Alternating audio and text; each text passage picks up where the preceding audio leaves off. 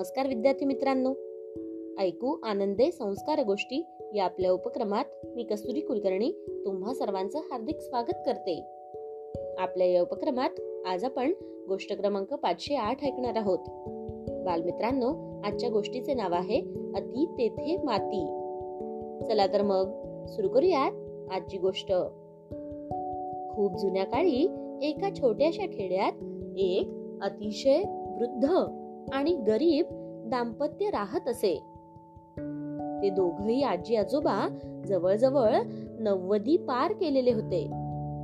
थकलेले धडपडत कसे तरी ते दोघे एकमेकांच्या साथीने संसार करत होते. ते फक्त एकाच आशेवर होते की एक दिवस ते दोघेही सुखात जीवन जगतील. आणि तेही फार कष्ट न करता. त्या आजीला नेहमी असे वाटे की आम्ही दोघे आमच्या तारुण्यात जसे होतो अगदी तसेच तरतरीत राहिलो असतो तर किती बरे झाले असते. आणि त्यामुळे आता करावे लागणारे कष्ट देखील हलके भासले असते. एक दिवस आजोबा लाकूड आणायला म्हणून जंगलात जातात. वृद्धत्वामुळे थकलेले ते बिचारे आजोबा पाणी पिण्यासाठी म्हणून तलावाजवळ जातात. आणि त्या तलावातलं ओंजळभर पाणी पितात. आणि काय आश्चर्य मित्रांनो! अचानक त्या आजोबांना तरतरीच येते. तलावात स्वतःचे प्रतिबिंब ते पाहतात तर काय? ते अगदी तरुण झालेले त्यांना दिसतात. ते पाहून आजोबा फार खुश होतात.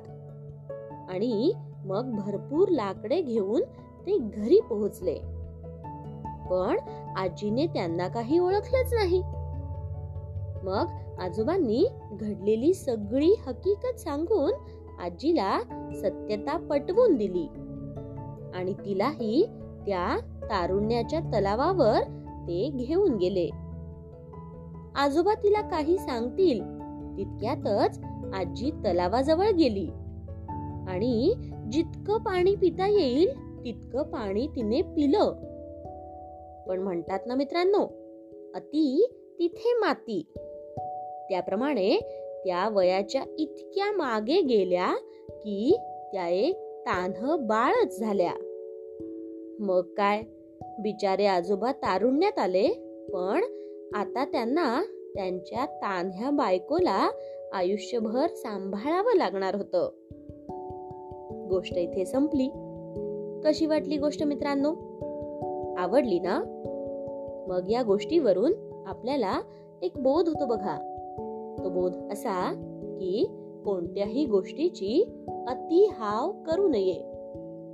इच्छा असणं आकांक्षा असणं चांगली गोष्ट आहे. पण कोणत्याही गोष्टीची हाव मात्र करू नका. काय? येत ना लक्षात? चला तर मग. उद्या पुन्हा भेटूयात. अशाच एका छानशा गोष्टीसोबत. आपल्याच लाडक्या उपक्रमात ज्याचं नाव आहे ऐकू आनंदे संस्कार गोष्टी. तोपर्यंत नमस्कार.